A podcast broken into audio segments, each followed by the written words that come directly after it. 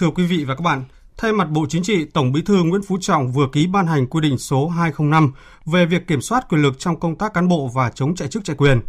Quy định này quy định về việc kiểm soát quyền lực trong tất cả công tác cán bộ và chống chạy chức chạy quyền. Tin cụ thể như sau. Quy định nêu rõ, đối với các cấp ủy, tổ chức đảng, tập thể lãnh đạo địa phương, cơ quan đơn vị, lãnh đạo chỉ đạo thực hiện đầy đủ, nghiêm túc các nguyên tắc, quy định, quy chế, quy trình về công tác cán bộ, thường xuyên tự kiểm tra, kịp thời chấn chỉnh những sai sót và chịu trách nhiệm về những hạn chế, khuyết điểm trong công tác cán bộ thuộc phạm vi thẩm quyền, trách nhiệm được giao. Giả soát sửa đổi bổ sung hoặc ban hành theo thẩm quyền các quy định, quy chế về công tác cán bộ, quy định cụ thể trách nhiệm của tập thể, cá nhân, quy trình thủ tục đảm bảo dân chủ, khách quan, công khai, minh bạch trong từng khâu về công tác cán bộ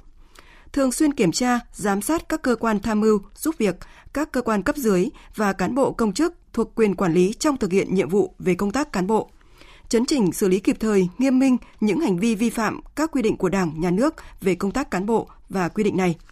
Bảo vệ và khen thưởng kịp thời các cá nhân phát hiện, phản ánh, tố cáo vi phạm trong công tác cán bộ, xử lý nghiêm những người lợi dụng việc này để tố cáo hoặc lan truyền các thông tin sai sự thật nhằm hạ uy tín của người khác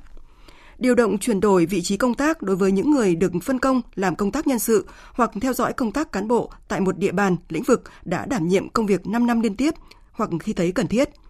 Không bố trí những người có quan hệ gia đình như là vợ, chồng, bố, mẹ của vợ hoặc chồng, con, anh chị em ruột cùng đảm nhiệm các chức danh có liên quan như bí thư, phó bí thư, trưởng ban tổ chức, chủ nhiệm ủy ban kiểm tra cùng cấp ủy, chủ tịch ủy ban dân và người đứng đầu cơ quan nội vụ thanh tra cung cấp ở một địa phương,